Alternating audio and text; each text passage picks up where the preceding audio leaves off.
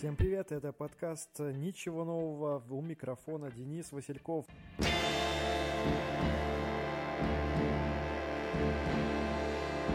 И сразу передаем приветы Евгении Смоловской, Полине Гамаюн, а также передаем привет Дролисе, которая в свою очередь передает привет всем, кто не выбросил елку.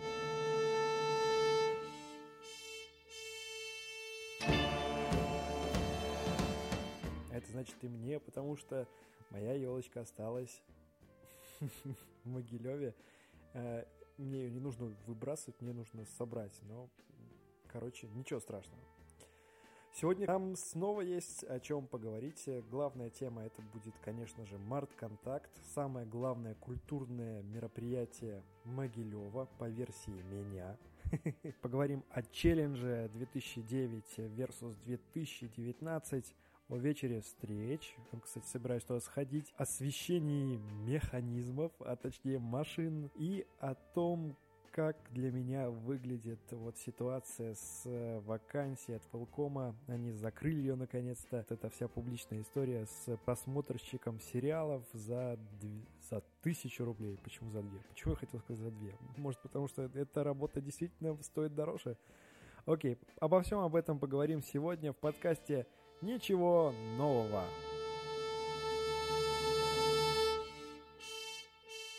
Вернемся к теме прошлого.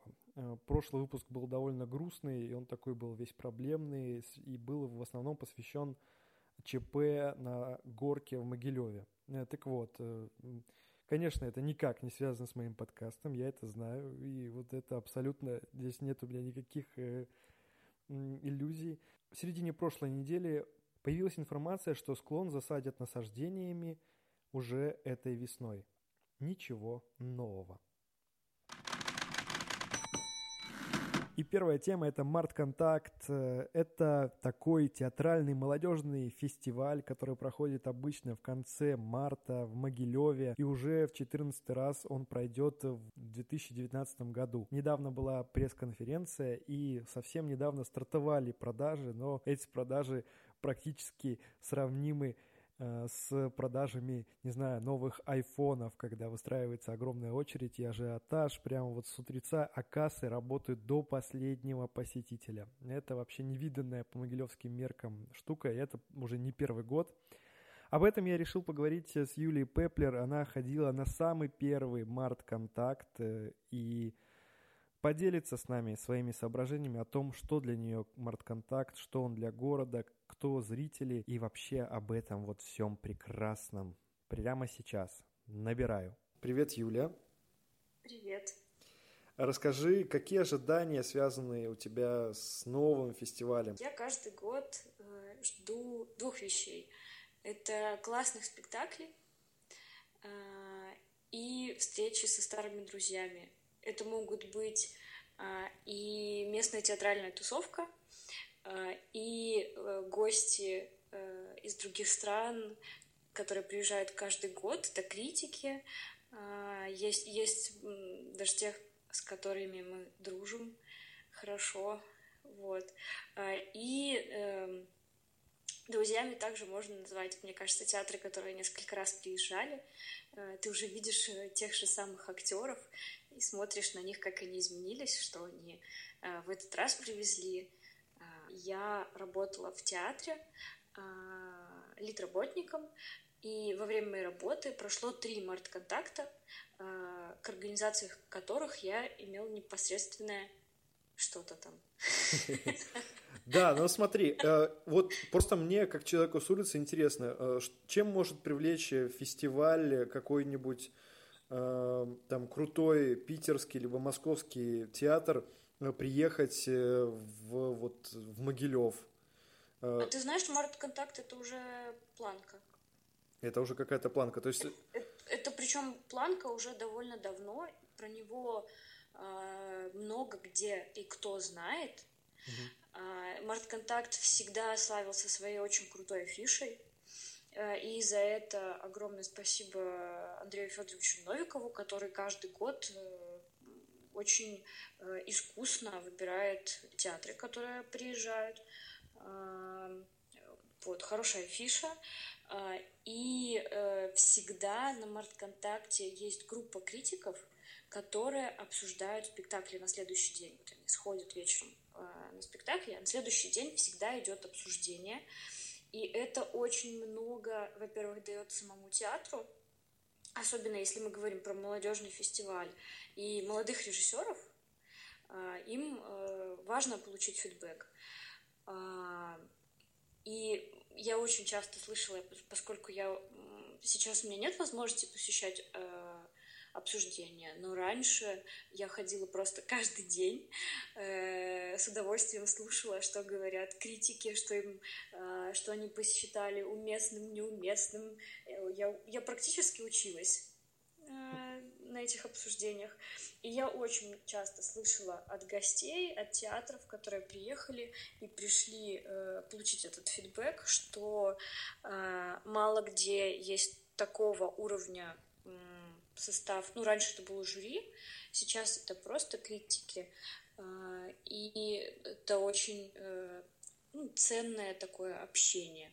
Между критиками устанавливается такая связь между критиками и театрами.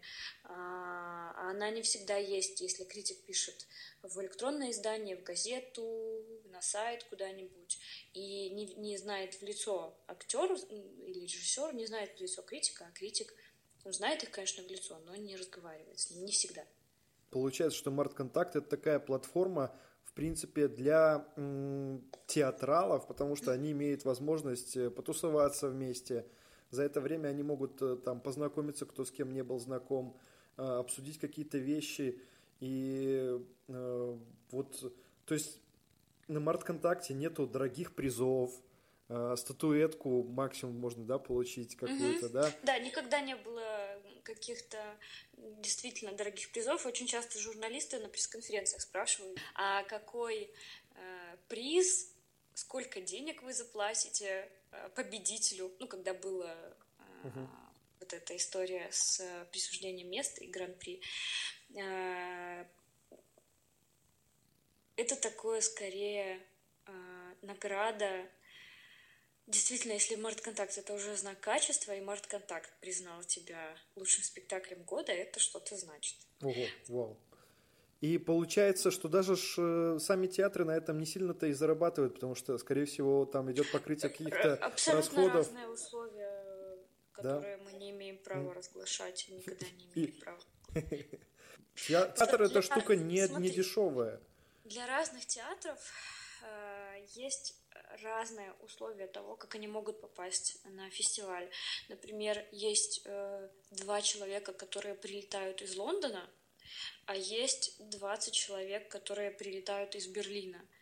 И э, все это будет стоить по-разному, да. И декорации там, например, везут в четырех э, фурах, а у других актеров декорации в одном чемодане. Потому что составить всю эту логистику, что каждый день на минимум трех площадках идут разные спектакли, для которых каждый день монтируется, там, не знаю, с глубокой ночи до, до вот вечера показа монтируются все вот эти прекрасные декорации, ставится свет, звук, выстраиваются там сложные техпроцессы, это, это ну, на самом деле, это огромный кусок работы, и то, что это да, проходит, и, что и это про, все деле... проходит в неделю, да, то есть такой фестиваль, в принципе, мог идти, там, не знаю, месяц, да, то есть там, ну, грубо говоря, там, каждый уикенд идет там по пять-шесть фестив... э, спектаклей, да, и, ну, вот как-то происходит, а он происходит очень так э, массированно, да, и я помню момент, когда было очень даже удобно,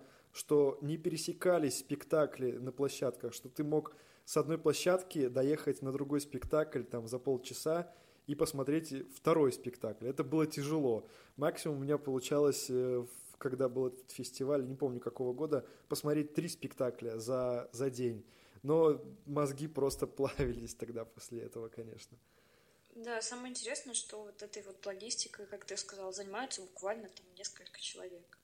Сначала это на уровне...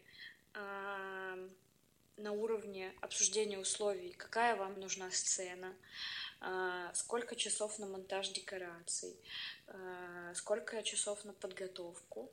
И исходя из этих условий э, формируется афиша. Там, например, в этот день... Реально может... поставить тех, да, и тех. И этот спектакль может идти только на этой сцене, например. Угу. И э, там... Э, еще потом, если есть какие-то подвижки, может быть, на этой сцене сегодня там немцы, а там завтра болгары, например. Может быть, их могут менять там по разным условиям. Причем афиша же составляется, она вообще составляется за полгода. Мне кажется, начиная с сентября идут переговоры, составляется афиша для того, чтобы понять, если мы, например, приглашаем... Ну, я, я уже говорю «мы», да?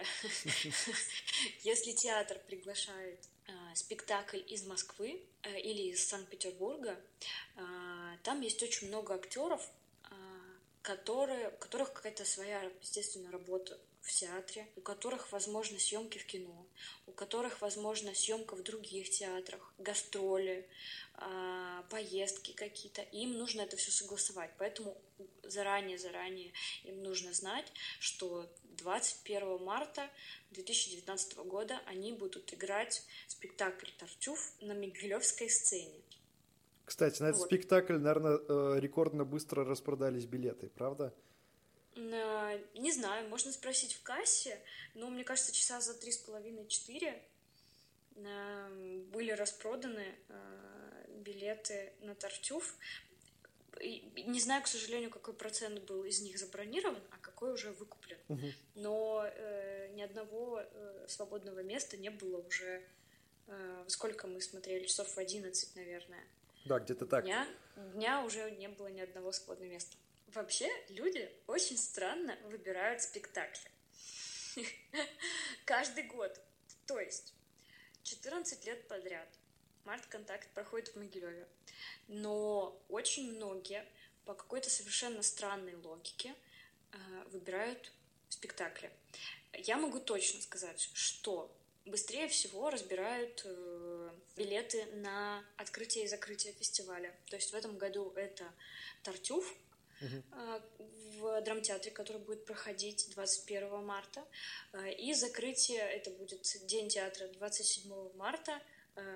Псковский театр привезет спектакль «Каштанка». Ну, это такая Мы... больше уже традиция ходить на открытие и закрытие. Ну, не знаю, как мне кажется, здесь ничего странного нету. Наоборот, мне кажется, это... что есть... Вот, вот сейчас, кстати, стоит вспомнить о том, что раньше была история с тем, что присуждались какие-то не места, а как-то выразиться... Номинации. Как номинации, да, какие-то номинации угу. были. И попасть на все спектакли или попасть на спектакли, которые потом впоследствии будут номинированы, это была такая гонка между самими горожанами.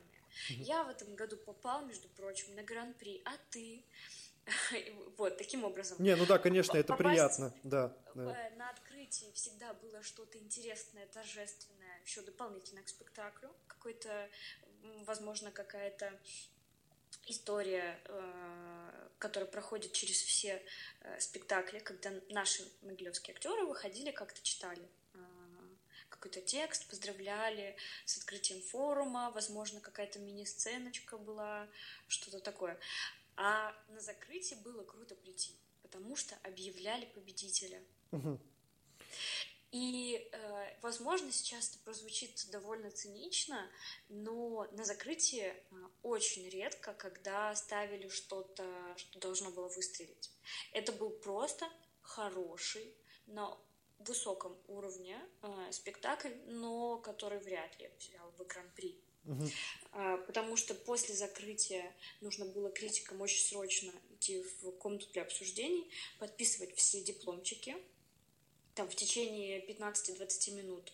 Э, то есть перед закрытием у них уже примерно было распределено все, но последний спектакль они всегда честно досматривали и честно... Э, э, с учетом этого спектакля уже перераспределяли что-то. И редко когда что выстреливало. Угу. Ну, Но смотри, вместе с этим нельзя сказать, что если спектакль поставлен первым, он типа вот вообще самый топ-топ-топ, да, потому что на самом фестивале очень много сильных спектаклей, и они не обязательно идут вот в первый день. Но открытие да? всегда что-то праздничное обычно, что-то такое яркое. Угу. Ну да, я помню, мне кажется, что на открытии стоял мюзикл от э, очень любимого э, ангеличанами Орловского театра. Э, был спектакль, мюзикл «Алые паруса», по-моему. Ну вот я могу ошибаться. И, и он взял... И он провалился. А, про... он, в смысле? Про... он провалился, да, он был на открытии. Ну провалился это что ну, значит? Я, я чекну после, после записи, так это на открытии он или нет. Я точно знаю, что он провалился, что э, критики его очень э, плохо а, восприняли. Ясно. Ну а, а, а зрителям как он? Он зашел? Всем понравилось? Мне кажется, пятьдесят на пятьдесят. Кому-то понравился, кому-то нет. Каждый год быстрее всего раскупаются билеты на спектакль из Санкт-Петербурга и Москвы, потому что э, наш зритель считает, что угу, это уже уровень. А, не очень охотно почему-то берут билеты, ну, как я понимаю, почему, потому что на другом языке не очень охотно берут э, люди билеты на спектакли, э, где есть э, субтитры. Ну, лень потому читать. Что... Да, иногда, ну не то чтобы лень, возможно, да лень, конечно. Тяжело успеть посмотреть да. на сцену и посмотреть на текст. А, еще вчера мы обсуждали с Женечкой Эльференко эту тему. Я говорю, Женя, знаешь, что я заметила, что в Могилеве на Март-Контакте билеты на твой спектакль разберут максимально быстро, если в названии есть слова. Любовь, он, она... что-то про отношения, про близость и так далее, потому что э, спектакль э, из Украины, из Одессы в этом году, она его любила, разобрали, и я склонна думать, что это не потому, что это поставлено по пьесе нашего драматурга Андрея Иванова, э, пьеса называется «С училища». Ясно. Ну смотри, то есть получается чистый вообще маркетинг, это вот как обложки у журналов. Но э, вместе с тем, обычно продажа билетов начинается где-то через там пять или там неделю. Как вот люди, э, они читают аннотации, им кто-то из театра рассказывает. Откуда берется вот этот инсайт, что нужно, нужно брать? Потому что в этом году был настоящий хайп. Практически два дня стояли очереди, э, в интернете покупали. Ну, да, каждый год это происходит, но в этом году вот я Нет, был свидетелем. Тебе так кажется. Хорошо. Тебе, тебе так кажется, потому что это вот было сейчас недавно, это обманчивое ощущение. На самом деле, каждый год, я помню, когда я работала в театре, я выходила на улицу, чтобы посмотреть, стоят ли люди, которые не поместились в это небольшое помещение кассы, и каждый год они... реально не помещались и стояли на улице каждый год. Угу. А это в этом году э, еще с учетом того, что интернет, о, через интернет можно забронировать все. Ну, это уже было вроде бы раньше. Ну да, несколько лет уже. Да. Все равно. Все Мне равно. сказали, в этом году я пришла в первый день и забронировала себе и своей подруге э, несколько билетов э, на спектакле. Пришла, чтобы выкупить их ближе к вечеру после работы. И э, передо мной стояло э, семнадцать человек. Э, касса должна была закрыться через пятнадцать минут. И женщина, которая стояла рядом со мной, сказала мне, что так днем не вмещались, стояли на улице. Я думаю, вот из года в год ничего не меняется. Люди, мне кажется, выбирают спектакли, они читают аннотации и по каким-то своим, по своему внутреннему компасу э, решают. Очень часто я вижу, что люди пришли на спектакль абсолютно не готовые к тому, что будет происходить. Даже, даже театр... при этом, даже при том, что они вот проделали работу, что они вот пришли, хапанули билетов, как бы как будто бы зная, что, что происходит, да? Да. Те, кто чуть более погружен в эту тему, они... У нас есть прекрасный Google, mm-hmm. которому можно задать все вопросы. Люди гуглят. И сейчас очень классная тенденция в театрах. Вот, например, у всех российских театров, которые приедут к нам в этом году, есть клевые трейлеры или тизеры спектаклей. Mm-hmm. Вот, они каждый год снимают каждой премьере своей, можно легко, или, например, репортаж найти еще можно. Ой, это здорово, можно очень. Загуглить название спектакля, посмотреть, и уже, я даже, если честно, последние несколько лет просто по фотографии могу посмотреть, и... Уже понятно, понравится ли тебе вот этот вот антураж, актеры, да, вот насколько тебе это будет твое. Понятно, а скажи, и все-таки, по твоему ощущению, кто зритель э, Март-Контакта, кто основной зритель? Менялись ли зрители вот за эти четырнадцать лет, потому что это довольно большой отрезок времени? Я могу сказать, что я хожу на Март-Контакт с первого э, форума. Я еще тогда была, училась в лицее, и мы пошли с... с лицеистами нас повели. Сказали, не хотите ли вы такой классный форум молодежный? А вы же молодежь, давайте сходим. И это было так классно. И был потрясающий театр Орловского, как раз-таки, потрясающий спектакль Орловского театра. Это вот мои первые впечатления от первого самого Март-Контакта. И тогда же я познакомилась с пластикой, что ого, могут быть пластические спектакли. И я была вот одним из, из тех самых первых зрителей. Я помню, что билеты стоили очень дешево, и как раз-таки вот эта молодежь могла прийти и купить билет, потому что им было доступно. Постепенно цены росли, и очень много... зрительских мест стало занимать старшее поколение. И сейчас, когда перед каждым спектаклем нам говорят «Март-Контакт» — это международный театральный молодежный фестиваль, он создан для молодежи, с участием молодежи. И для молодежи. И, и, и про молодежь. Да. Про молодежь, с участием и для. И вот как раз-таки «для» уже не очень хорошо работает, потому что раньше была... такая более большая театральная тусовка, и что-то кипело, больше кипело, гораздо больше кипело. Ходили в Кубу каждый вечер, там каждый вечер происходили какие-то обсуждения, ловили каких-то режиссеров, которые пришли, и разговаривали с ними про фестиваль, про, про спектакль. А почему у вас спектакли вот так, а не вот так? Даже там записывали тут же интервью.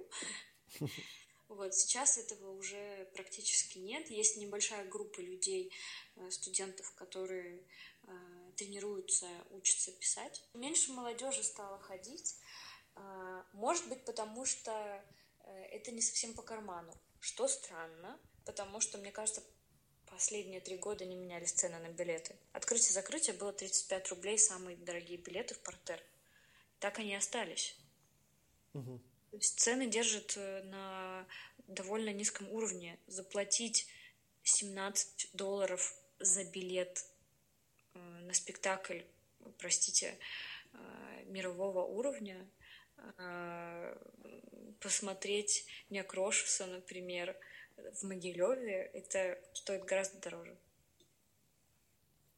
Как ты думаешь, чего не хватает Март-Контакту? Что бы ты сама хотела привнести туда, не знаю, по, по каким-то своим возможностям? Сто процентов ты об этом думала и не раз.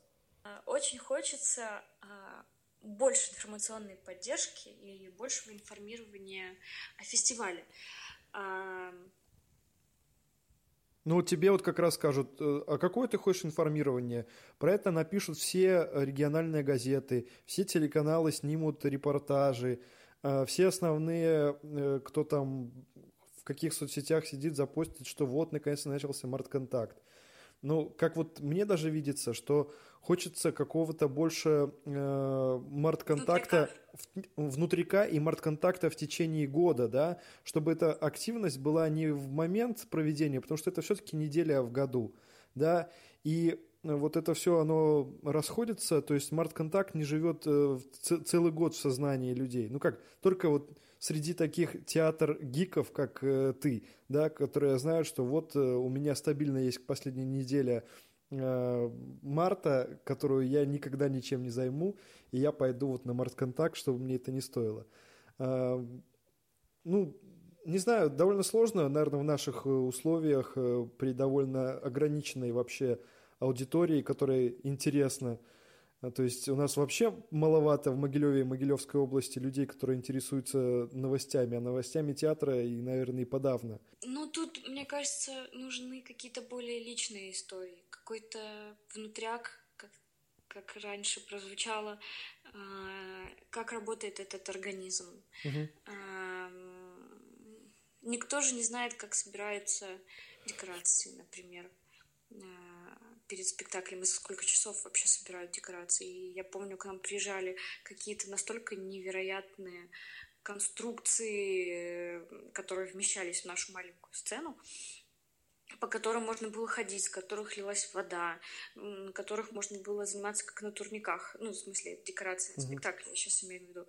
И их как-то очень быстро чик-чик-чик и собирали. Там можно, например, вспомнить того же Фауста. Очень сложно э, и, очень, и очень круто одновременно видеть уличные театры, но не всегда погода тут срабатывает. Мне вот очень понравилось, как было в две тысячи пятнадцатом вроде бы году, была очень-очень теплая весна, и было прям в конце марта было что-то такое невероятное, там каких-то там двенадцать градусов тепла, и был э, театр из Украины вроде бы, и там было mm-hmm. прям, прям, ну, очень, очень, очень красиво. И так тепло, и так... Нет, это был не украинский театр. Нет, украинский. Нет, это был украинский театр, да. А за год до этого э, был польский театр «Бюро путешествий» с э, спектаклем, который, наверное, до сих пор э, помнит могилевчане, который был абсолютно бесплатный на Советской площади, mm-hmm. которая уже площадь славы. И там было очень холодно. Погребение Кармен. И было просто минус двадцать два было. И я помню, я как раз тогда работала в театре, я приходила к Андрею Фёдоровичу и говорила: Андрей Фёдорович, там передают минус пятнадцать. Он говорит: нет, все в порядке, актеры могут работать в любых условиях. И я говорила: как, они же замерзнут. Он: успокойся, все хорошо. Я проход... Менялся прогноз погоды, я приходила через два дня и говорила: Андрей Фёдорович, минус двадцать. И он говорил: все хорошо, актеры будут работать в любых условиях. А это действительно спектакль, которому то ли пятнадцать, то ли двадцать лет. Они его показывали и в Лондоне, и в Нью-Йорке, и в Могилеве. Вот смотрите, какой уровень, про то, что мы говорили в самом начале, да? И это было, конечно, потрясение. Но такие спектакли привозить – это очень-очень сложная работа. Вообще договориться с ними, привести их, создать им все условия, потому что, например, обязательно должна была дежурить пожарная машина рядом, потому что они э, там работали много, с ним. Да, пиротехники разные много. А скажи, в этом году будет что-то на улице? Если только режиссер, который будет отвечать за закрытие, открытие форума, э, что-то сделает э, сам. Угу, то есть именно спектакля э, такого не будет, да? Mm-mm, mm-mm. Нет, не будет в этом году. Интересно, почему? Потому что вроде бы у нас там и площадь такая красивая, и там все можно было бы сделать. Ну. Знаешь, чего не хватает? Многих вещей, на самом деле. Фестиваль уже проходит много лет, и ему бы стоило... Причем мы это говорим довольно давно, мне кажется, года четыре, а то и пять, а то и семь. Мы говорим о том, что фестивалю нужно какое-то перерождение. Было довольно сильное изменение э, в связи с тем, что убрали номинации, оставили только несколько призрительских симпатий, события форума. Э, из-за того, что убрали номинации, появилась возможность э, ставить спектакли параллельно друг с другом. Поэтому количество спектаклей в афише выросло. Э, и выросло, естественно, количество клевых э, театров, которые к нам приезжают, э, и упали наши возможности их увидеть. Э, и также выросло много проблем из этого. Например, абсолютно нечитабельная афиша. Э, и вообще я смотрю на афиши театральных форумов, театральных фестивалей, э, не только Март-Контакта. И это как будто бы какой-то заговор против зрителя, э, чтобы зритель не смог ничего прочитать в этой афише. Можно э, гораздо э, компактнее разместить всю информацию на афише, но театр придерживается вот той старой, очень старой уже схемы афиши. Просто я сейчас имею в виду визуальное угу, воплощение. Угу, конечно. Которое было разработано давным-давно, и вот логотип, он был оформлен как защищен авторским правом, именно вот такой его вид. Но ведь афиши-то нет. Угу. И как-то очень хочется хотя бы, чтобы афиша выглядела молодежно. Вот мы говорили про обновление, да, чтобы это все-таки немножко стало более молодежным. Андрей Фёдорович Новиков говорит, что хороший спектакль должен быть интересным для всех. И для взрослых, и для молодежи, в любом возрасте. И это абсолютно верно. И это как он всегда отвечает э, этой фразой на вопрос, а почему вы перевозите, например, не совсем, ну, не спектакль, который не совсем вписывается в молодежную концепцию. Э, это верно, но вот зритель как-то старше становится. И вот мы говорили про то, что билеты это не очень дорогие. То есть привлечь молодежь низкой стоимостью билета, ну, наверное, уже нет. Цены, цены все растут, кроме того, кроме цен на билеты. А, как-то вообще публика театральная, она старше стала. Мы обязательно сходим на несколько спектаклей, и ты сам увидишь, насколько там современно. Это ты говоришь YouTube или там вспомнить ТикТок. Театр реально это одно из самых быстро подхватывающих все видов искусств. И ну, мы, то есть одно дело там в соцсетях, да, когда за полдня какой-то мем разлетается, а другое дело театр, который а, берет какую-либо социальную на глуб, намного глубже, интереснее, чем это есть. Да, да и, и вот и поэтому реально будет да. интересно. Это действительно очень круто. А угу. театр это не нужно думать, что это какие-то махровые такие спектакли заплесневелые. Вот как раз-таки «Март-Контакт» это и доказывает. И у нас есть прекрасные в Могилеве, как можно сказать, да, отличники свои собственные, которые это доказывают каждый раз, когда выходит что-то очень новое, клевое, свежее.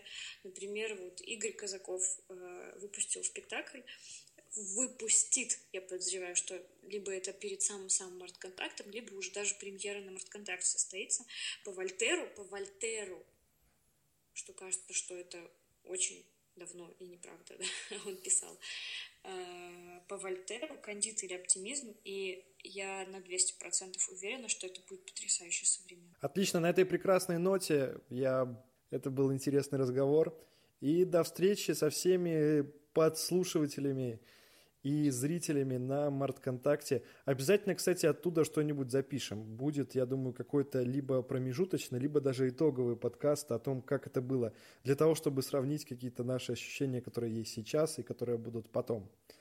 Большое спасибо. Пока!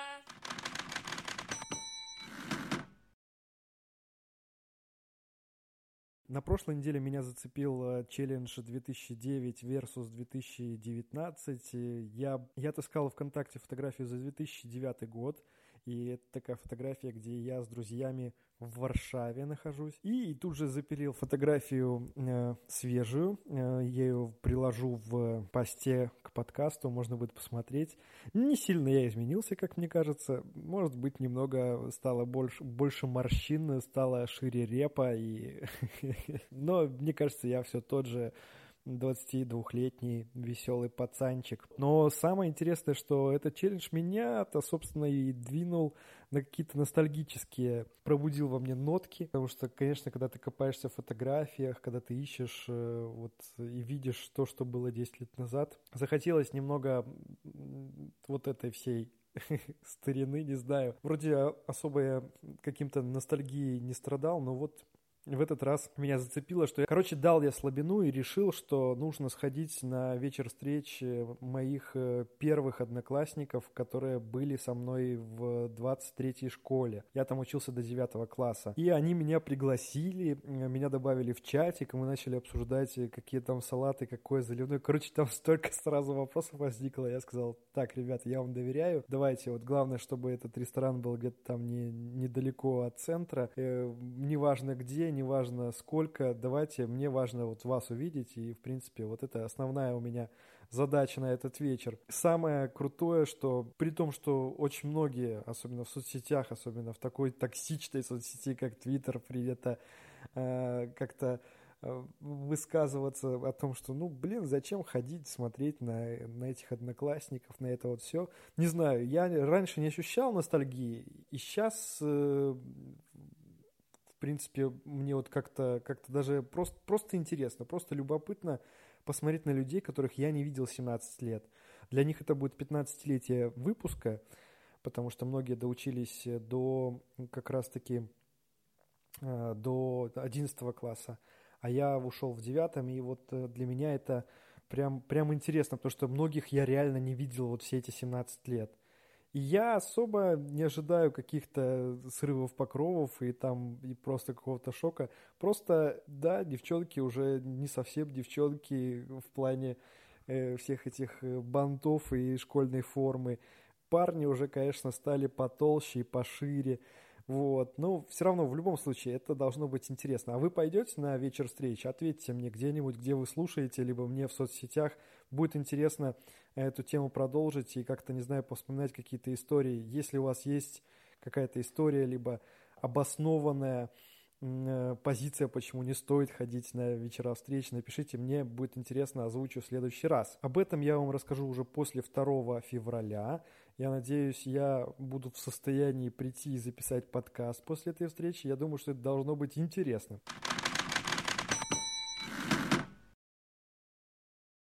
Еще одна фотография, которая меня очень сильно зацепила и прям заставила э, улыбаться и даже где-то хихикать. э, Вполне рядовая новость, что одна из служб могилевских получила ключи от новых машин.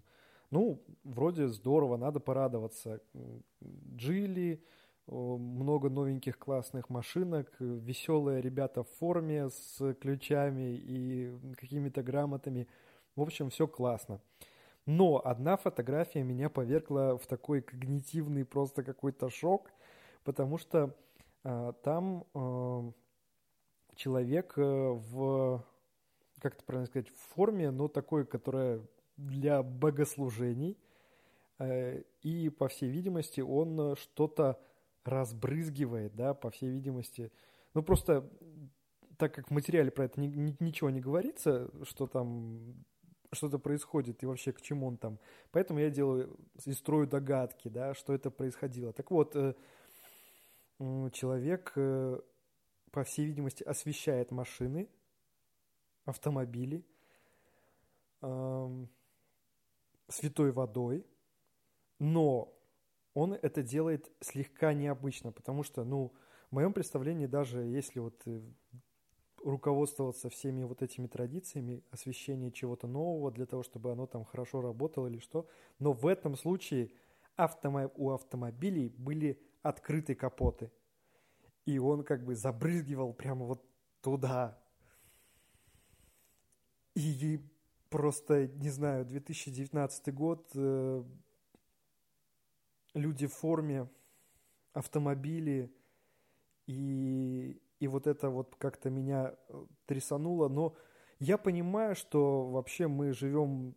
Все вообще, даже те, кто живет вроде бы вот в одной какой-то реальности белорусской, в этой белорусской реальности очень много таких, знаете, слоев, кластеров, каких-то таких вот, да, каких-то таких вот подуровней, где люди находятся в какой-то своей реальности, и они как-то, как-то это вот понимают происходящее в каком-то своем ключе и, наверное, думают вот...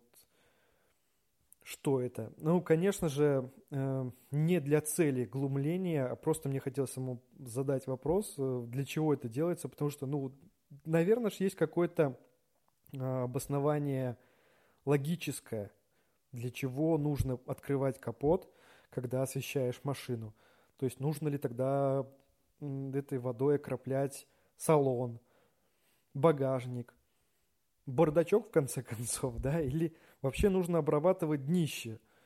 Не подумайте, что я глумлюсь или стебусь, но, блин, это вот это две тысячи девятнадцатый год, ребята, уже тут э, собираются скоро отправлять э, на Марс э, людей, колонизировать Луну, там, не знаю, уже людей клонируют. А мы освещаем тут машины. Ну, окей, окей. Я, кстати, нормального ответа э, от э, людей хотя бы более-менее э, воцерковленных не получил, почему это происходит. Меня пробовали троллить, типа, ну, раз вы не верите, то и зачем вам это знать? Окей, окей. И последняя тема, которая меня как-то даже не то чтобы задела, нет. Я уже очень долго являюсь абонентом оператора Велком, и мне было очень приятно, что я абонент этой компании, потому что это такой прогрессивный оператор с классными рекламными имиджевыми роликами. И вот как-то это вот все так, так хорошо было. Но вот сейчас просто с последней своей пиар-активностью, которая, наверное, была направлена не на меня, поэтому мне это и не нравится, как бы и не должно нравиться, наверное, да. Меня вот эта пиар-активность очень не порадовала. В общем, в конце прошлого года они объявили у себя вакансию, что ищут человека на... тысячу рублей, который будет смотреть российские сериалы. И вокруг этого построили целую такую движуху, снимали э, несколько выпусков э, шоу, э, которое нужно было, чтобы его посмотреть, нужно было логиниться на Вока ТВ и там, собственно, его смотреть. Я это сделал один раз, а потом как-то все это пропало из виду у меня. Я не следил за этим, э, что-то какие-то новости выходили, что-то какая-то таргетинг на меня срабатывал, ну что-то вот короче, вообще упустил из виду. Недавно была новость, что все-таки закрыли эту вакансию, и там победила в отборе девушка. И вот недавно мне попался э, фильм, э, выпуск этого реалити-шоу, как они искали, и вот чем это в итоге все закончилось. Э, я ссылочку приложу в шоу-ноты, может, можно будет посмотреть. И вот я не знаю, ребята, вот как-то... Не верю я. Вот, вот, вот так, таким историям мне это вот просто самому искренне не очень понравилось. Во-первых, как мы знаем, что вообще тема довольно спорная с российскими сериалами. И вот вакансия, где тебя зовут смотреть за тысячу даже рублей, это неплохие деньги, зовут смотреть российские сериалы. И как выяснилось потом, что это, оказывается, временная вакансия на месяц всего лишь. То есть это такая пиар-движуха, в которую вложились, ну, не буду считать чужие деньги, но в любом случае очень многие написали об этом. Не знаю, даже вот чисто для меня было бы намного мягче, если бы сказали, что, не знаю, человек будет смотреть не российские сериалы. При том, что в нормальном обществе как бы принято априори, что российские сериалы не очень качественные. Я даже думаю, что в самой России, где меня слушают, кстати, больше всего, я думаю, что поддержат мои слова, что к российским сериалам отношение в такой тусовочке, особенно в интернете, не очень хорошее. И особенно если учесть, что вот недавно вышли как раз э, такие новости не самые приятные, посвященные безработице в Беларуси, то оказывается, что и в Беларуси даже официальная безработица побила рекорды. И тут выясняется, что ты берешь человека смотреть сериалы, то есть и там даже подчеркивается так, что он будет сидеть на подушке, в пледике, смотреть за ноутбуком сериалы, описывать их, и он будет получать тысячу рублей, когда, например, педагог даже с очень хорошим стажем получает... ну, в лучшем случае шестьсот-семьсот рублей чистыми. Такое себе, да, вот, то есть это вот как-то, как-то понятно, что хотели как-то хайпануть, но вот в плане какой-то, не знаю, доброты, гуманности, вот здесь вот, как мне кажется, очень недокручено. И появление такой вакансии вообще выглядит немного как такая, такое издевательство, что ли, над, над теми, кто... кто тоже работает сильно, но получает намного меньше зарплату, работает напряженно, боится опоздать, там, боится потерять эту работу. Ну, не знаю, довольно спорная тема. А как вы думаете? Спасибо, что слушали этот подкаст. Надеюсь, вам было не скучно. Услышимся уже совсем скоро. Я хочу набрать такой темп и выпускать еженедельно по подкасту, тем более, что тем собирается, и нам всегда есть о чем поговорить. Статистика хорошая, YouTube меня банит за музыку, которую я использую в интро, поэтому в YouTube будет подкаст без интро. До новых встреч, друзья! Это был подкаст «Ничего нового». У микрофона был Денис Васильков. Напишите какой-нибудь фидбэк, где вы это слушали, мне будет очень приятно. Спасибо.